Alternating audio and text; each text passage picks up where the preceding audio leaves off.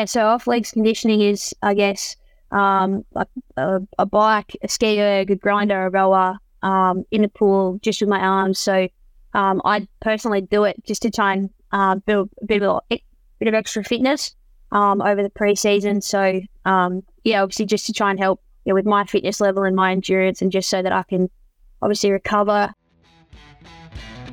Hello and welcome to the Prepare Like a Pro podcast. Make sure if you haven't already to subscribe to my YouTube channel to receive a notification and never miss a live interview. I hope you enjoyed this interview and please share with a friend or a teammate that you think will value this episode. Let's go. Today's episode is a bite-sized episode with Sarah Perkins. Did you end up making the squad and, and then had your career progress from there? Uh, yeah, so I think we had it the summer of, or the summer program of 2015 into 2016. Um, and then I progressed to playing uh, one game as an exhibition game for Melbourne uh, against the Bulldogs earlier on in that year, um, and then missed out on selection for the next game. Um, but yeah, just had a really good VFL season, and um, it was draft year coming in in 2016. So um, going into that, I thought I'd done everything that I could to get drafted, and then yeah, obviously missed out on the draft, but I uh, was lucky enough to be picked up by the Crows as a free agent, and yeah, the rest is kind of history. Uh, the yep. free agency period in the women's draft is just, I think it's a couple, maybe a week post the draft. Um, obviously, for those that don't know, it's a state based draft. So um, that year I nominated to be drafted in Melbourne and I missed out on a spot there. How do you go about getting back on board, like you said, and, and staying motivated and, and getting better? Uh, I mean, it has its challenges, um, depending on what you're going through. But um, I don't know, Bec, Goddard's advice to me was the sun comes up tomorrow. So um, you know, when I missed out on the draft in, in 2019, uh, she messaged to check in and then just said, oh, the sun comes up tomorrow and we start again. So, um, yeah, I guess it's just about refocusing and maybe rethinking about the goals that you have. And yeah, just rem- remembering that, yeah, like it's not the be all and end all.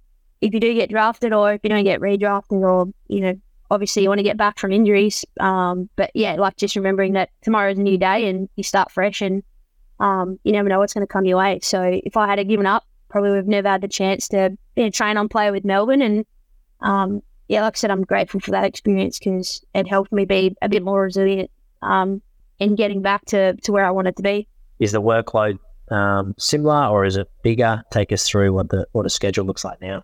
Um, yeah, the schedule's pretty much the same. We're still three days three days of training a week plus um, two days of gym uh, on our off days.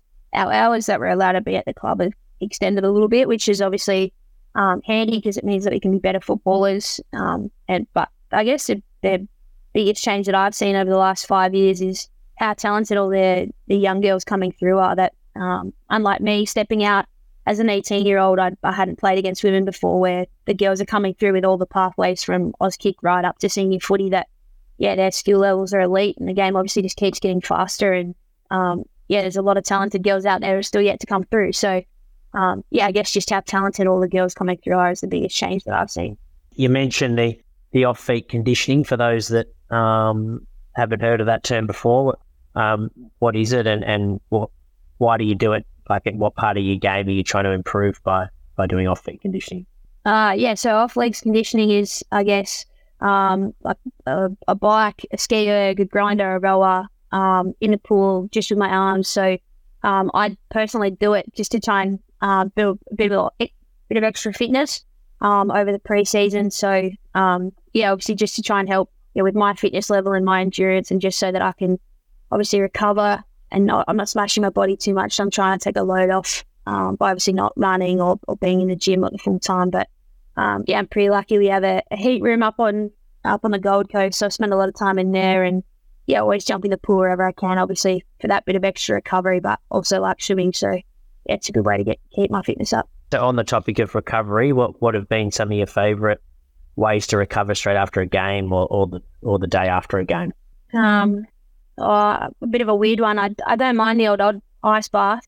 Um, or yeah, jumping and walking a couple of laps in the pool. So they're probably two that work for me. Or um, straight after the game, I'm probably um, just chucking ice bags on any sore niggles and stuff that I have. And um, yeah, always make sure I try and get a really good sleep. So um, yeah, obviously sleep's probably one of the most important things that you can have in terms of recovery. But outside of that, it's the standard ice bath, walking in the pool, or just ice pack, whatever I've got access to.